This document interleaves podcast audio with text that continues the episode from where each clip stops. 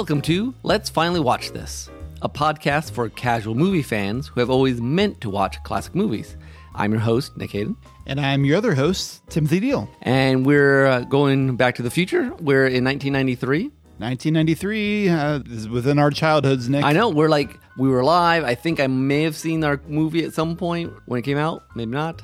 Would you have gone to the theater to see a romantic comedy? I don't know. I have no idea. I see. It, we'll talk about that later. But anyways, the movie this episode is Sleepless in Seattle. Yeah, I don't think I went to the theater a whole lot this eight year my period of my life. At least our family didn't go to the theaters I a lot. see. Right before this, like '92, I remember watching Jurassic Park, Aladdin. Jurassic Park would have been this year. This year, okay. Well, I saw a number of movies around early '90s. Okay. Yeah. Anyways, we're 1993, but Tim, we're not here to talk about what I watched. We're talking about movie history. So, what's going on in 1993? When I give my heart, it will be completely. Well, to recap from last season when we discussed the 90s, particularly in 1992, uh, we talked about uh, that we are definitely in what's called either the contemporary era or the blockbuster age. Definitely a bigger focus on, if you look at the top 10 films of the year, mass appeal. Then there's a lot of that. That being said, I, I do feel like there's a difference in the types of movies that the blockbusters are in this period than, say, 10 years later. Yeah, they, they seem to have more variety. Yeah. And different styles, and we've kind of gravitated to a certain. Big picture kind kind of action adventure kind of stuff. Yeah, but yeah. like if you look at the top 10 of this year, you'll s- 1993, you'll see all kinds of illegal dramas, some like Schindler's List was this year and that's on the top 10. And It was an exciting time. I mean, growing up, it was an exciting time. There's just like there were always good movies on. yeah, it would seem so.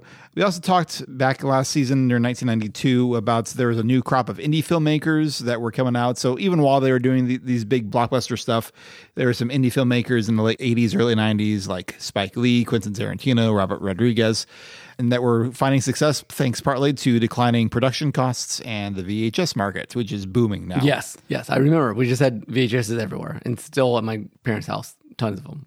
Yes. they still have. Yeah, I believe it. They've they probably never have never changed their shelves. nope, since nope. And I think 20 I think years. there's a VHS player maybe still there. But anyway, a VCR. You mean? yes, thank you. yes, VCR. Very. But uh, moving on to some things that we haven't talked about, or we didn't talk about as much last season, we've been talking more about film exhibition, the theater business lately. We are in a period that's marking the beginning of the boom of multiplexes. From 1988 to 2000, the number of screens in the United States exploded from roughly 23,000 to 37,000. that's a big increase. Yeah, that's that's a quote from uh, Wikipedia. Uh, however, expansion of multiplexes also concentrated the market with the top 10 exhibitors controlling 47 of the nation's screens compared to 27% in 1986. So the big companies are the ones that are making mo- most of these multiplexes. Okay, that makes sense. And that's according to a 1994 Variety article. Okay. We'll talk about this again next episode. The, there's a little bit of a backlash as in the 90s, it went from multiplexes to megaplexes uh, with stadium seating, and uh, that kind of created a bit of a bubble, but we'll talk about that some more next time. But this episode, is a romantic comedy. we've got a romantic comedy coming. So we're going to do a sketch, uh, thumbnail sketch of romantic comedies for us, right, Tim? Uh, we'll we'll do our best. um, if you ever listen to our other podcast, Derailed Trains of Thoughts, where we talk about all manner of storytelling, we've covered romantic I was going to do it for the creator and the consumer. He didn't even give me time. oh, sorry. Anyway, go ahead. we all manner of storytelling. For the creator and the consumer. There you go. Uh, we we covered romantic comedies just earlier this year. Uh, my sister Danielle was a guest on that. But let's talk a little bit more, hone in a little bit more on some of the history. Yeah, I mean, romantic romance and comedies have gone hand to hand in storytelling as far back as Greek theater or Shakespeare. Mm-hmm. In film, we've seen the pairing as far back this season, even as from Mabel's New Hero. Yes, a short version, but still that comedic romance. the the interplay between a man and a woman and the bumbling nature of some of relationship troubles. Yes. in a very slapstick manner in that film. That was more comedy than romance, but you have the whole uh, continuum. Yeah, exactly. Some films, the romantic comedy is just kind of an ingredient. Sometimes it's the main focus. Even as far back as, again, Charlie Chaplin has a film called City Lights from 1931 that a lot of people consider the romance just as important as the comedy Oh, in that nice. particular one. But I did want to touch on a couple subgenres that seem to really develop at certain periods of American history in regard to uh, changing cultural norms. So the screwball comedy is a genre that was became popular during the Hays Code era of 1930s and 40s. Since I was more restrictive on the sort of things you could do, the screwball comedy, uh, I'll just read the description here from uh, Wikipedia. What sets the screwball comedy apart from the generic romantic comedy is that screwball comedy puts the emphasis on a funny spoofing of love, while the more traditional romantic comedy ultimately accents love. So, other elements of the screwball comedy include fast paced, overlapping repartee, farcical situations, escapist themes, physical battle of the sexes, disguise and masquerade, and plot lines involving courtship and marriage. And they do have a quote in there from an author, Wes Gehring, who wrote a book called Romantic versus Screwball Comedy, charting the difference. Okay, so what give me a good example of a screwball comedy? Bringing Up Baby is one they mention. Uh, Because like some of the ways you mentioned it, that's almost like much ado about nothing. I wouldn't call it quite screwball, but it had still some of those elements of yeah, it probably is inspired in part by that sort of stuff. Um, the masquerade, the fast moving, the you know, the ridiculous situations. Yeah, and sometimes you would see these in things that are outside of what we would call just a romantic comedy. Yeah. Um, but it's very fun when, especially when you have like a woman who's kind of pushing the man into situations he doesn't want to be in, and in that sense, uh, they say it's kind of challenging his masculinity, challenging Okay. his leadership, kind of stuff. So yeah, some other examples. Again, this was popular 30s and 40s in movies like Bringing Up Baby, The Philadelphia Story, the original Mr. and Mrs. Smith. I'm trying to see, look through your list here, see ones that you might be more familiar with. Well, Runaway Bride Okay. is, is one Basically from the just- 90s that they say. Basically, you just it's a romantic comedy, but like the situation's just over the top. Yeah. Even and, and a little more manic or a lot more antics. Yes, yes. I think that's a good way to describe it. Another particular period, the career woman comedy. This was exemplified by Katharine Hepburn and Spencer Tracy movies of the post World War II period. Okay. we just come out of the war when a lot of women had been had gone into And they were working and doing into, all the into work. work yeah. into the career into the work industry and so now they had new ideas about that and so you have this bit of uh and the Katharine Hepburn and Spencer Tracy movies they're often playing married couples but there's some sort of internal strife regarding her working and her ideas and you know again the battle of the sexes yeah, thing yeah. Because how do we adjust to this new culture with our different roles? Yeah, pretty much. Then Wikipedia says that there's another genre called the sex comedy that is first hinted at in the pre-sexual revolution of the late 1950s into the 1960s with movies featuring Doris Day, Marilyn Monroe, Rock Hudson, and or Tony Curtis. This kind of thing would be have a lot of stories with is heavily implied that the man is trying to bed the woman mm-hmm. but winds up falling in love with her instead. Okay. So that's kind of just- a will they or won't they sort of situation.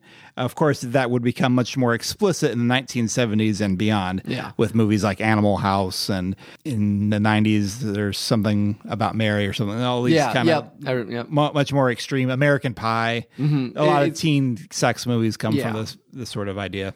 Not the sort of thing we condone, but it's worth noting.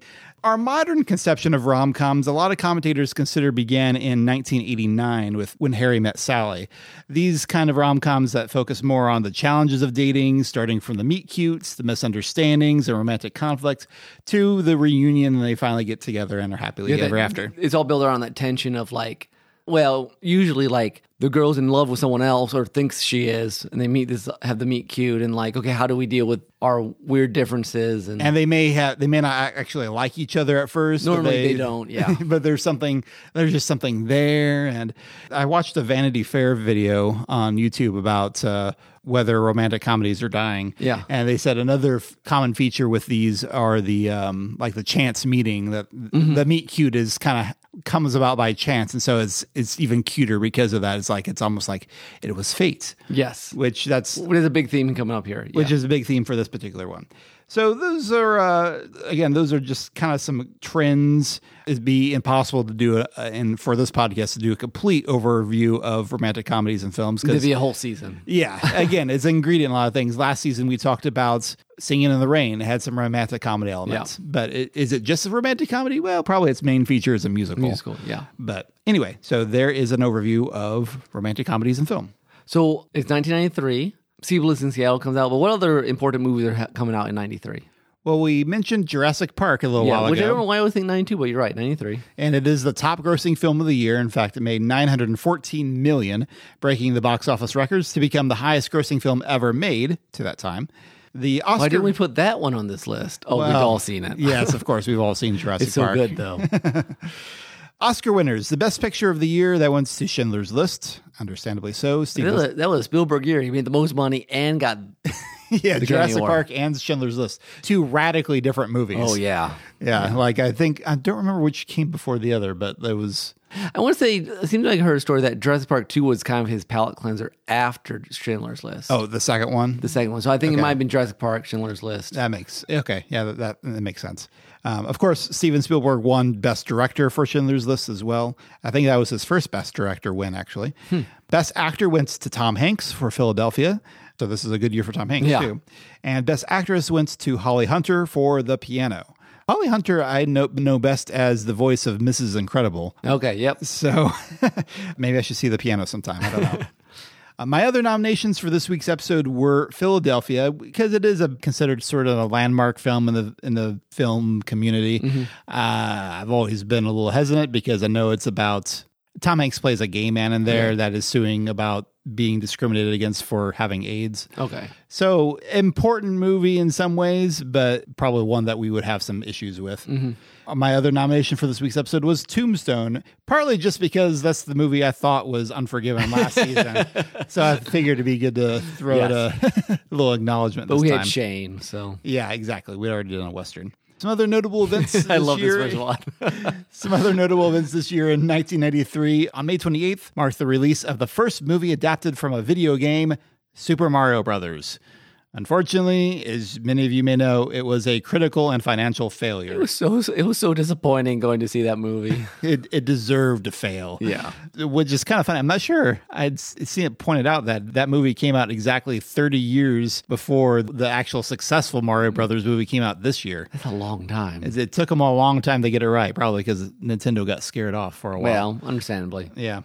But this year, 1993, also marked the film debuts of Jennifer Aniston, Jon Favreau, Terrence Howard, Ryan Reynolds, Chris Tucker, Renee Zellweger, and many more. So if you would like the full list, go check out 1993 in film on Wikipedia. You must remember this. A kiss is still a kiss. A sigh is just a sigh. The fundamental things apply as time goes by. So that's 1993, and we were watching Sleepless in Seattle. So what is this movie about? Well, this movie, Sleepless in Seattle, was directed by Nora Ephron and it stars Tom Hanks and Meg Ryan, with a cast that also includes Bill Pullman and Rob Reiner. This romantic comedy begins at the funeral of Maggie Baldwin, wife to Chicago architect Sam, played by Tom Hanks, and mother of their eight year old son, Jonah. Since staying in Chicago feels too painful to Sam, he and his son move to Seattle, where they continue to have trouble finding healing for over a year. Meanwhile, about this time, a year later, Baltimore Sun reporter Annie Reed announces her engagement to her boyfriend, Walter, but starts having second thoughts, seemingly wondering at the lack of magic in their relationship. While driving home, Annie hears Jonah on the radio, who has phoned into a national show seeking help for his dad, who has yet to date anyone. Sam reluctantly also talks to the radio host, expressing how much he misses his departed wife. Sam's story touches millions of women listeners, including Annie, who finds herself continually thinking about Sam's story over the next several days. The audience is given many clues that Sam and Annie would be perfect for each other, but given that they live on opposite sides of the country, will they ever find that out? This is a color film. It is uh, has a screen ratio of 1.85 over 1. It's very close to 16 by 9. The length is 105 minutes, so that's about an hour and 45 minutes. It is rated PG. The screenplay is by Nora Ephron, the director, as well as David S. Ward, who is a screenwriter for The Sting It's very interesting. which you watched earlier this season, and Jeff Arch, who came up with and wrote the original script. He was the one who first made the first version of the script. and, and they change things up. Oh, yeah, yeah, he was a new screenwriter, so they gave it to someone who was a little bit more accomplished, David Ward, who did his own version, and then Nora Ephron, who was noted for being a screenwriter first. This is actually only her second film that she directed. Okay. She came and at her own touch. Although she also took suggestions from Tom Hanks, who had wanted to do something different with his character. Oh, interesting. He- Okay. He, he brought in he brought in a good perspective to it. The score is a contemporary score by Marc Shaiman with several pop songs that invoke classic romance from such singers as Jimmy Durante, Louis Armstrong, Nat King Cole, and Gene Autry. And the soundtrack did pretty well on the music charts, topping the Billboard 200 at its peak. You did have a good variety of those sort of pop peppy songs. Yeah, it has a kind of a timeless feel to it. It does. And it feels a little, uh, a lot of classic songs in there, but it makes it feel kind of old fashioned, or but not super old fashioned, but just like classic. Yeah, it does. It does. It, it holds up well. Give me a kiss before you leave me, and my imagination will feed my hungry heart. All right, so it came out. Who cared? Was it well known when it uh, came out? Uh, it did very well financially, actually. Despite opening as an underdog in a crowded summer movie season, it became a surprise hit, ranking as the eighth highest grossing film of the year at over $227 million worldwide. And it's also the 21st highest grossing romantic comedy of all time. Nice. And uh, most critics were game to go along with it. Peter Travers from Rolling Stone magazine called it the hippest, frankest, and funniest date movie around. Our old friend Roger Ebert at the Chicago Sun Times said that it was as ephemeral as a talk show, as contrived as The Late Show, and yet so warm and gentle, I smiled the whole way through. And Vincent Canby of the New York Times said, It's a stunt, but it's a stunt that works far more effectively than anybody in his right mind has reason to expect. Which, given its uh, its history and getting made from this, like a lot of people turned down the screenplay at first, but then like some producer was like, "I think we can make something of this," and they had to do a couple Okay. passes at it. You know that that makes sense. They, It they, was- they made it. They made it work. They made we'll, it- we'll, we'll talk about that. they made a Yeah. tough concept work. It currently has a 75% tomato meter rating on Rotten Tomatoes based on 61 reviews. So, not as glowing as some of our other movies from the season, but 75% ain't bad. And it received two Academy Award nominations Best Original Screenplay and Original Song, though it won neither. All right. So it's been 30 years since this came out. So uh, has it made any difference or legacy in those 30 years?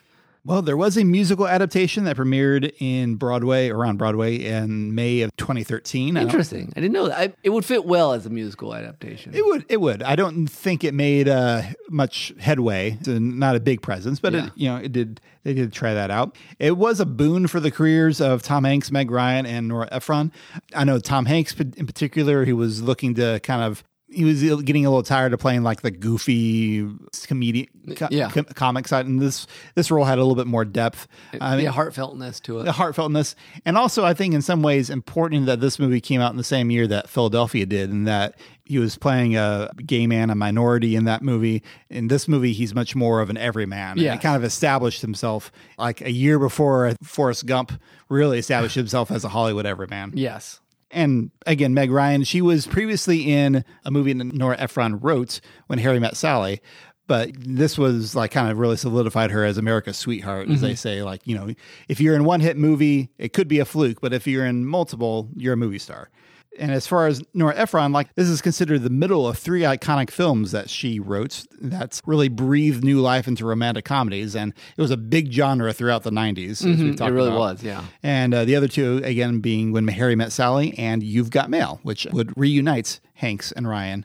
And this movie is also credited with, this is kind of interesting, introducing Americans to tiramisu, which was a relatively obscure dessert before 1993. There's a whole scene where they're talking about like, what, what are you talking about, tiramisu? yeah, what is this stuff? Tiramisu. What is tiramisu? You'll find out. What is it? You'll see. Some woman is going to want me to do it to her, and I'm not going to know what it is. You'll love it. Oh, this is going to be tough. All right. And uh, who else cares? Is this on any of our favorite lists? Well, our good old friends, the American Film Institutes, they put it on two of their lists. It's on the 100 Passions, ranked at number 45. And when they did their 10 top 10 list, one of their mini lists was on 10 romantic comedies. And this barely made it on that list at number 10. So that's a lot of romantic comedies to fight against, actually. That is, it's true. Rotten Tomatoes also ranked it the 53rd best blockbuster of the 1990s, and several websites include it in their list of best romantic comedies, including Cinema Blend, Screen Rants, and Collider. All right. So no, um, No film registry Yeah. this time, surprisingly. I Yes. did double check that. But, uh, you know, I'm sure it's just a matter of time. it probably. So that was what other people were thinking, how people reacted, and it kind of grew over the years. But what do we think about this? So had you seen this movie beforehand? I had not. Well, I I had seen the ending of it, strangely enough. I think for church, we used it as a sermon illustration at some point. Probably not really supposed to use the ending of a movie. They probably figured the statute of limitations was run up on it. But uh, no, I had not seen this before. I think I had the opposite issue that I had with Shadow of Doubt, where I thought I hadn't seen it and I had. I thought I'd seen this, but as I watched it, I'm not sure I had. It might have just been one of those things that was like around so much that I thought I'd seen it. Mm-hmm. Or I don't remember much of it because I watched it when I was young and didn't care. Yeah. It's one of the two. I don't know which. I do think it's a little curious in some ways. The ending was the only thing I had ever seen of it, really. Like, I don't think I'd seen it like excerpted or like, I'm sure, you know, I lived in a house with four sisters Yeah. and mom and a grandma. I'm sure they watched it at some point, but I probably just dismissed it as a chick flick and Yeah. checked out and went in another room and watched Indiana Jones again or something. For being as well known as, I mean, I knew about it and I, I was pretty sure I'd seen it, but watching, it, I'm like, maybe I haven't. But it just, I lived through that time period and it was just a big deal when it came out. So I do know that even if they watched it, it was, is probably not my sister's or mom's favorite Yeah. romantic comedy, and I can kind of see why having watched it, even though I enjoyed a part of it. But let's let's It- uh, it- hold on for that for now. So let's see our uh, instant reaction from having watched it last week.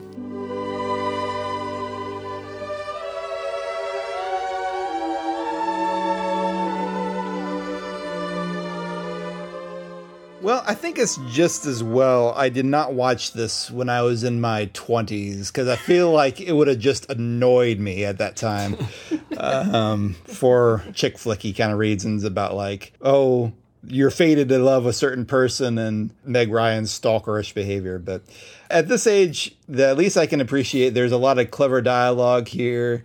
It has a lot of the pros and cons of being a romantic comedy. So, Nick, you've seen this before. What'd you think? Well, yeah, nominally I've seen it before, though I couldn't remember now having seen it. But I I agree. Like some of the writing's great. There's some really good dialogue and witty scenes. But I think like a lot of the strengths are good strengths for romantic comedies, and it has the same idiosyncrasies and I guess I don't know flaws and or um, weak points as romantic comedies normally have. I guess we'll talk about more of that. But yeah, it seems like it was a good representation of the genre, but it's the genre. Yeah. I was surprised. I did see this probably as a teenager or in my 20s, one of my most cynical periods, and I had probably about that reaction. Now, as an adult, I understand a lot more of the humor that happened throughout the movie. I want to use the term suspension of disbelief to think about the, the premise of the entire story. I couldn't then and still can't now quite suspend my disbelief to the extent that the story asks to. But on the other hand, I, I appreciated, surprisingly, I found myself appreciating how Annie questions herself. She knows she's getting swept away and she knows how ridiculous she is. That's a step better than just getting swept away and not even observing it. I don't think I had seen this before. I wasn't sure what to expect, so I was surprised, I guess, by the um, the premise the whole thing's built on, which seemed kind of sad for a romantic comedy. I mean, I, I kind of felt bad for the kid, especially to have lost his mom from a mom's perspective. I'm with Janelle. I, I'm not sure I can buy the the romantic premise that and the two of them just it's fate or whatever it is that's bringing them together, like love at first sight. But it was enjoyable.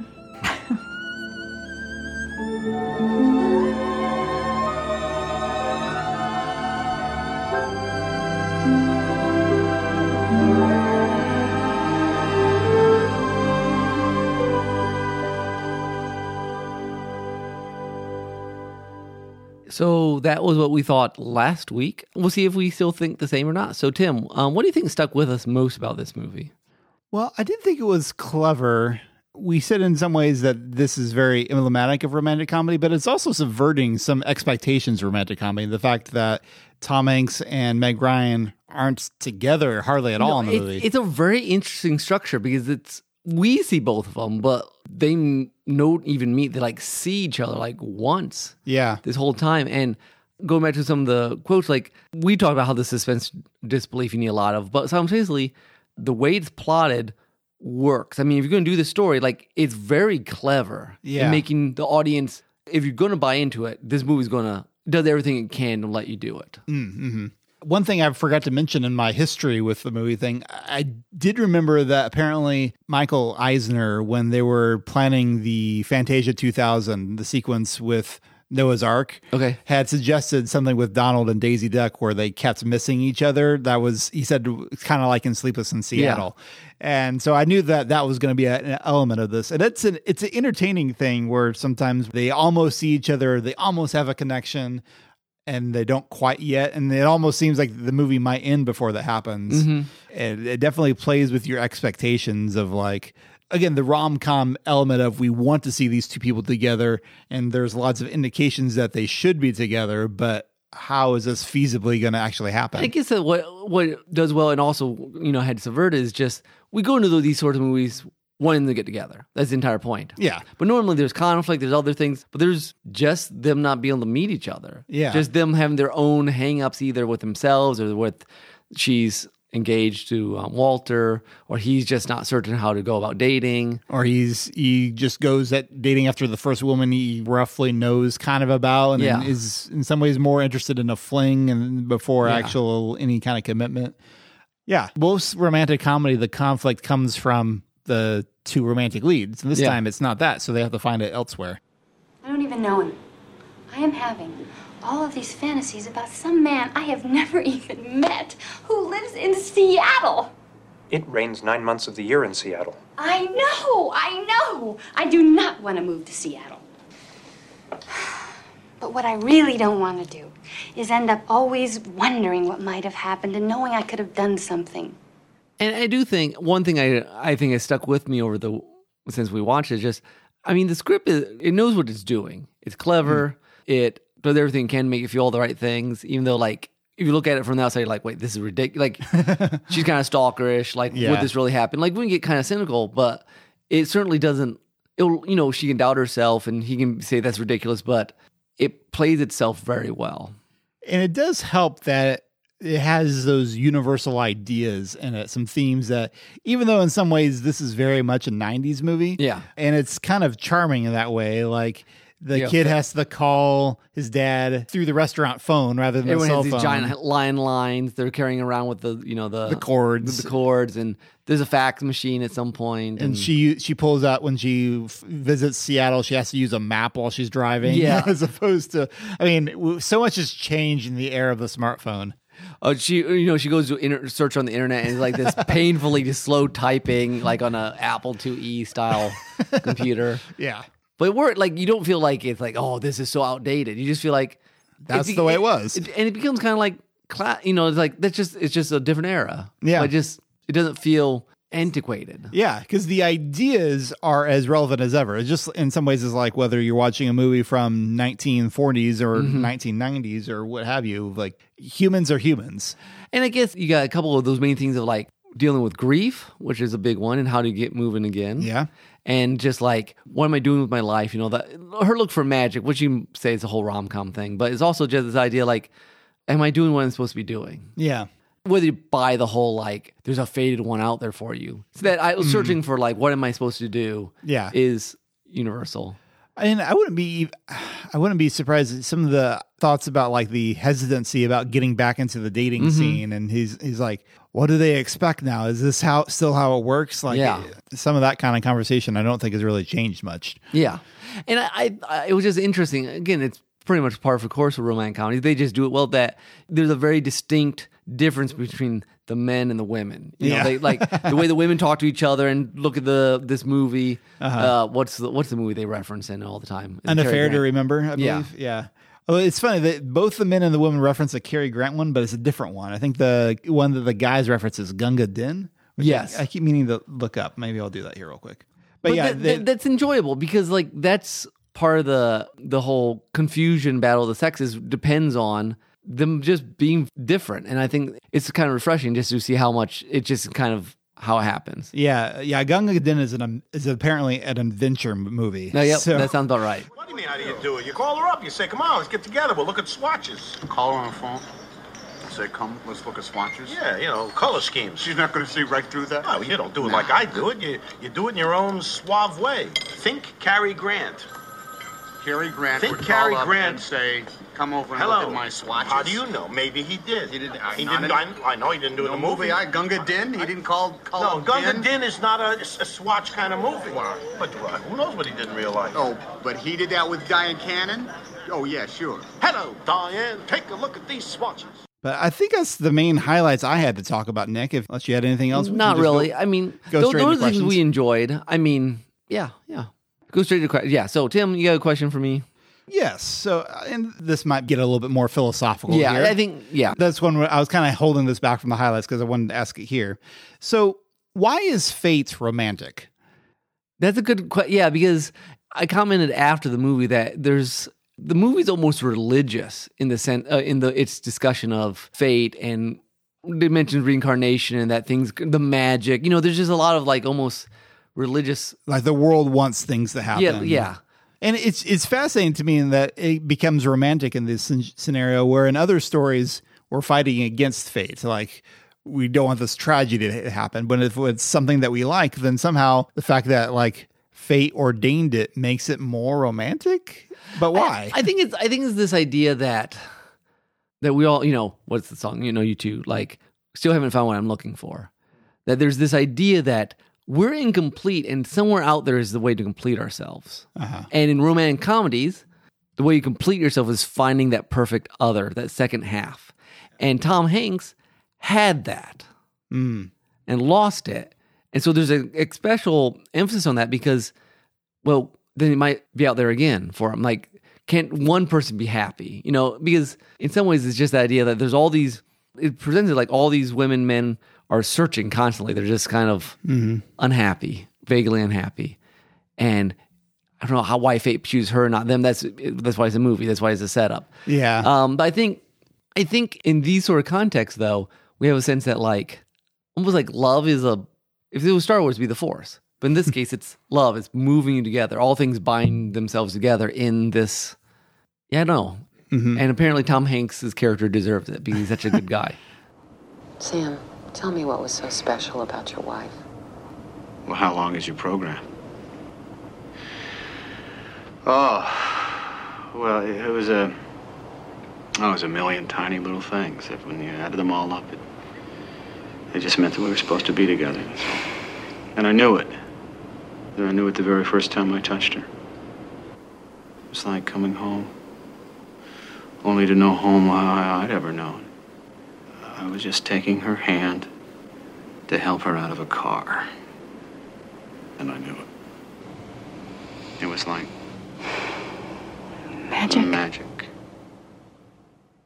See, this is what, what I was talking about during an earlier period in my life when I was a lonely bachelor. This would have drove me nuts. Yeah, yeah. Because I hated the idea that there was only one perfect person for you, and which meant when you're into your 30s and Yeah. you're still single, you're like, did I miss it? Exactly. Did I miss that person that was supposed to be mine? And I think I think ah, see that's the that's the two edged sword of these sort of movies. Because on one hand, I think everyone likes even most people like the idea of like finding the person you'll be happy with. Like that's everyone wants to be happy. Everyone wants to find someone that's just going to work. Yeah. But like real life is not like that. I don't think, and from our Christian point of view, it's I don't think there's just one you know sort of soulmate sort of thing.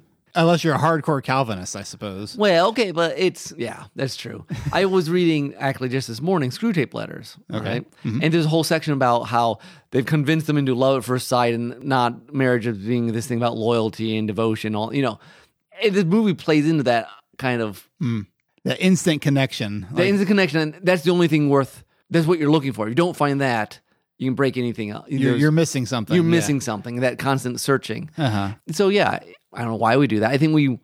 I'm going to go to my. This is random theory. I think it is religious in many ways for a lot of people. Like that's their. That's how I complete my. That's how I. We're broken. We need something, and I think the religious impulse saying something's wrong with me. How do I fix it? You know, Christianity would say, "Hey, you're sinful. You need forgiven." I think there's a general romantic sense that says you just need to find the right person and then to be happy. That person, and I think we want, and then you can bring fate into it because then it's that's what religion does. You know, Mm, you know, it's something outside yourself that makes it happen. Yeah. So I don't know. It's it's an interesting concept, and it just seemed more overt in this one than like your Sandra Bullock comedies, which are more just like almost like uh satires on men and women. Yeah.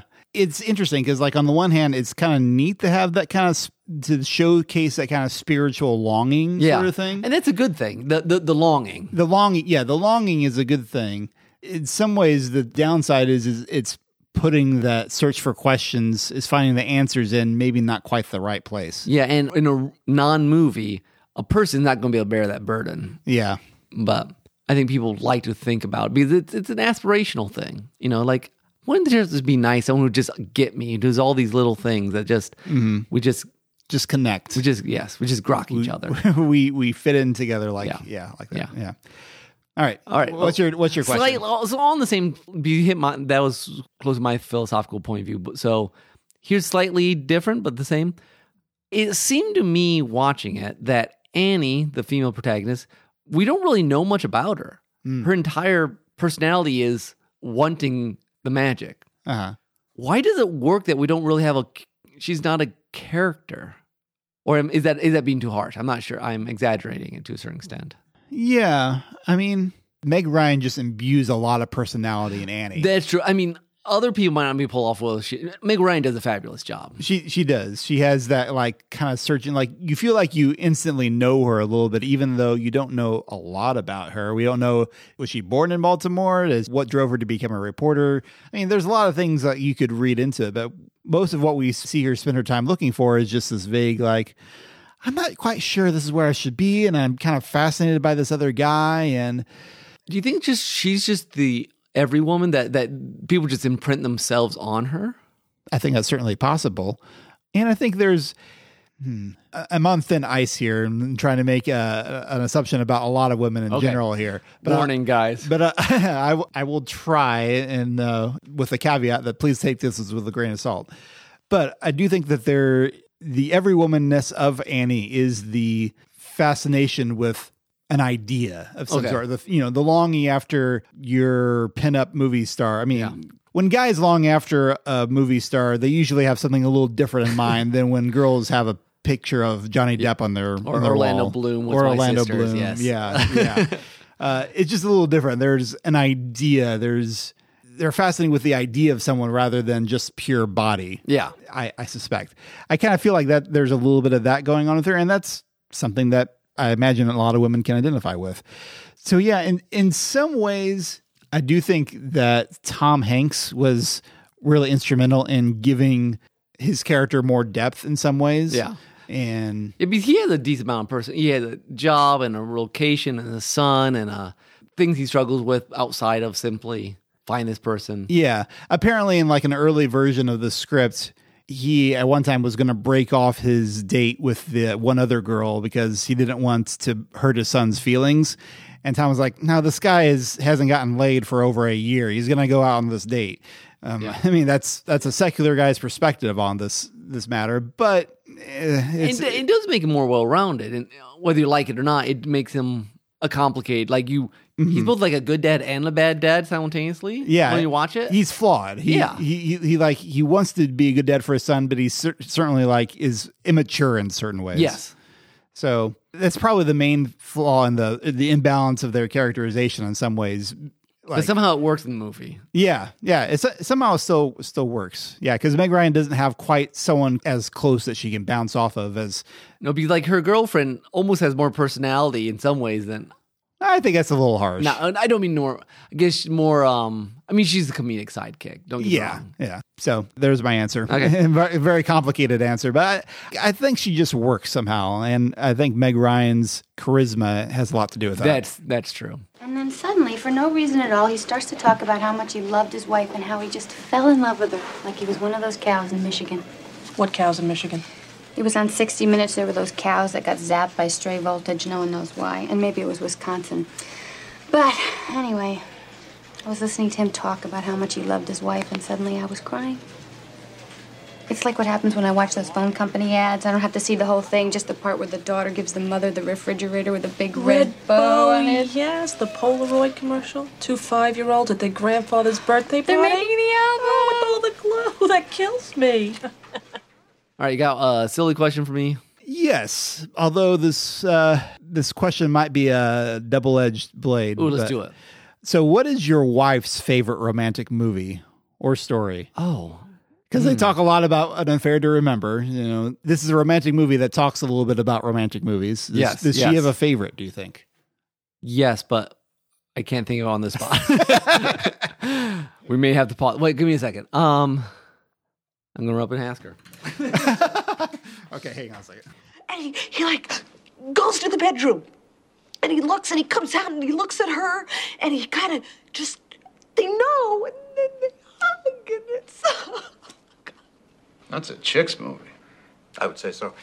Well, I'm not looking for a mail order bride. I'm, I just want somebody that I can have a decent conversation with over dinner, you know, without it falling down into weepy tears over some movie that you just saw. Very emotional. Although I cried at the end of The Dirty Dozen. Well, who didn't? Because Jim Brown was throwing these hand grenades down these air, air shafts, and Richard Jaeckel and Lee Marvin were sitting on top of this armored personnel carrier. They're dressed up like Nazis. And oh, Trini Lopez.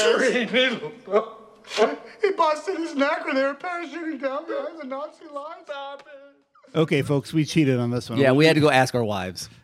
and luckily for all us, they didn't just berate us. They're like, "Yeah, I'm not sure." So yes, Yeah, so there's that. for uh, Natasha, Pride and Prejudice, and most Jane Austen, but that one especially. We have several copies of ver- various versions. Yeah. Um, and I really enjoyed Pride and Prejudice myself. I mean, that whole uh, Miss Darcy thing's pretty great. I went ahead and asked Janelle as well, and she said Jane Eyre, which, and she she also admitted she's not a big fan of chick flicks. That's her words, not Yeah. mine. She really prefers the romances that are more about deepening the relationship Mhm. and building stuff. Although she also said that she cried at uh, the romantic song in the Disney animated Robin Hood. So when she was a kid, Nice, So, nice. fair enough. The flip side of this, I remember Nick a very early conversation we had Yes. in uh, in Schultz Hall. I think during uh, Christmas or something, just geeking out about Star Wars: A New Hope. Oh, I, I just remember talking about that as if like we had just seen an awesome, even though we had both seen it a long time ago. but it's always good. it's always good. It's always Like, good, That yeah. Death Star run is just That- amazing. It is actually that I can't. Yeah, it's mm, chef kiss. Pure cinematic the, beauty. The ed- the editing on that thing and the music and yeah, the, the timing, yeah, absolutely. then the pod race. Um, Okay, okay, I anyway. love that pod race, man. Okay. Um, all right, Tim, give me just a thumbnail sketch. We need an epilogue for Walter. All right, Walter's our sad, boring, but pretty good guy. Like Who has a lot of allergies, apparently. But like that's really his only thing. Like he's a good guy. I mean, it's kind of Yeah. If you've forgotten, he's the guy that that's the thing. You forgot him. the person that Annie was engaged to, and then she might break it off because she she's uh, afraid about the magic. So sequel to him, um, or an epilogue. It can just be a short little, like the new man alone. Okay, heartbroken after having lost his fiance, he calls a certain radio show.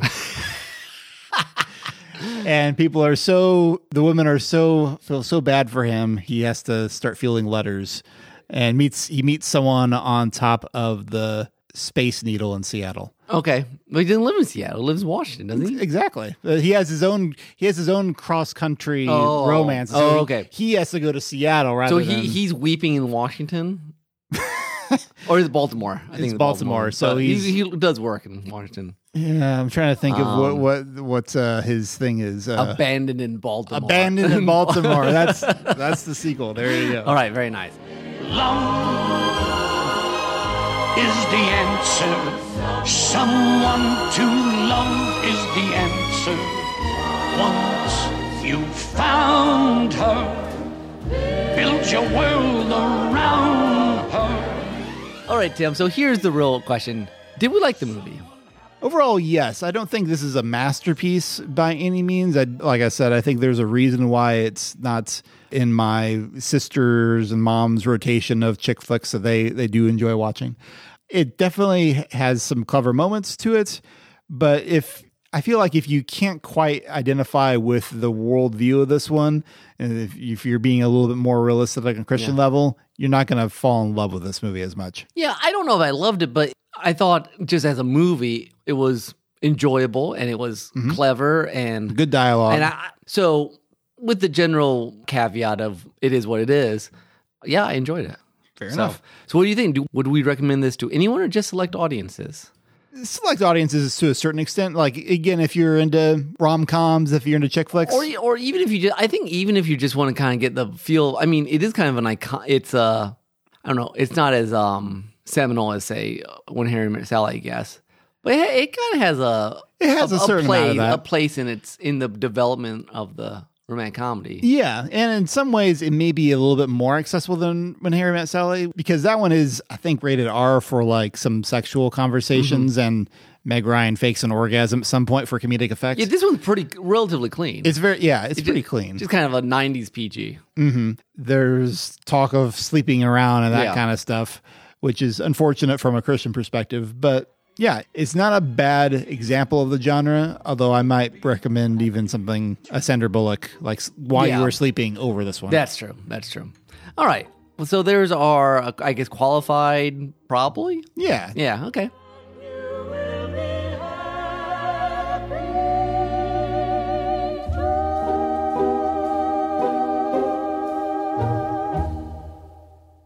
So that's uh, 1993. We are getting close to the the present here. Um, next week, speaking of presents, next week is uh, that didn't even mean that.